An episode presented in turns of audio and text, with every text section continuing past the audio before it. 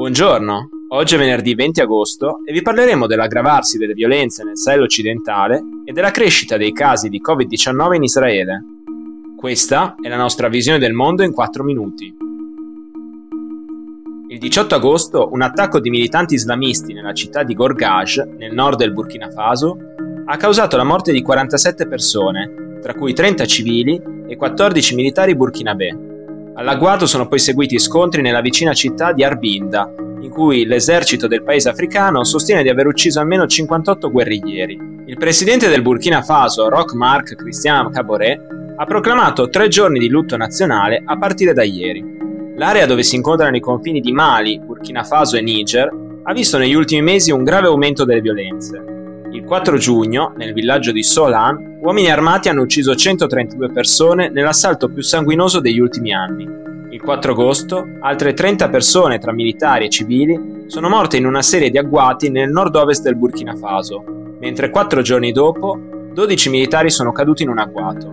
Le violenze e l'instabilità sono ormai una costante in ampie regioni del Sahel occidentale, particolare in Burkina Faso, Mali e Niger, dove almeno 1300 persone sono già morte negli scontri e 1,3 milioni hanno dovuto lasciare le loro case.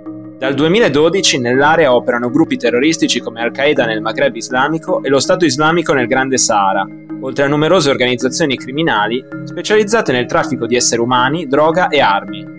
Dal 2013 la Francia è presente nella zona per contrastare la loro attività e difendere i suoi interessi nazionali con l'operazione militare Serval, diventata nel 2014 Barkhane. I 5.100 militari francesi, che insieme alle forze locali devono monitorare un'area di 4 milioni di chilometri quadrati, non sono però riusciti ad arrestare le attività dei jihadisti.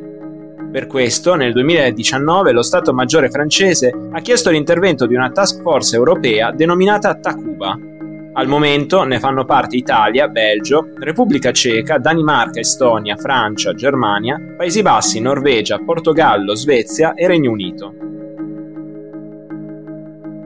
Da alcune settimane i casi di Covid-19 in Israele sono tornati a crescere e negli ultimi giorni è stata registrata una media che oscilla tra gli 8 e i 9.000 nuovi positivi ogni giorno. Cifre che nel paese non si vedevano dal picco della terza ondata del febbraio scorso. A differenza di quanto accaduto a febbraio, Durante la quarta ondata e il picco di agosto, le morti e i ricoveri in terapia intensiva sono rimasti ben al di sotto dei limiti di guardia. Il merito è anche della campagna vaccinale che a oggi ha del tutto immunizzato il 60% dei circa 9 milioni di abitanti di Israele. Restano fuori soprattutto gli ebrei ultraortodossi e gli arabi israeliani, preoccupati dai sieri e dai loro presunti effetti collaterali. Nonostante queste fasce della popolazione siano ancora più a rischio, la maggior parte dei nuovi contagi in Israele di questi giorni si è verificata tra coloro che hanno ricevuto una sola dose di siero o tra le persone anziane vaccinate più di sei mesi fa. Per questo motivo il Ministero della Sanità israeliano ha già autorizzato la somministrazione della terza dose per i soggetti fragili e le persone anziane, mentre il primo ministro Naftali Bennett ha aperto la possibilità di darla breve anche agli over 40. Per il momento è stato invece escluso un nuovo lockdown, optando invece per la reintroduzione dell'obbligo di mascherina nei luoghi chiusi e del certificato vaccinale per entrare in ristoranti, bar, musei, palestre e hotel.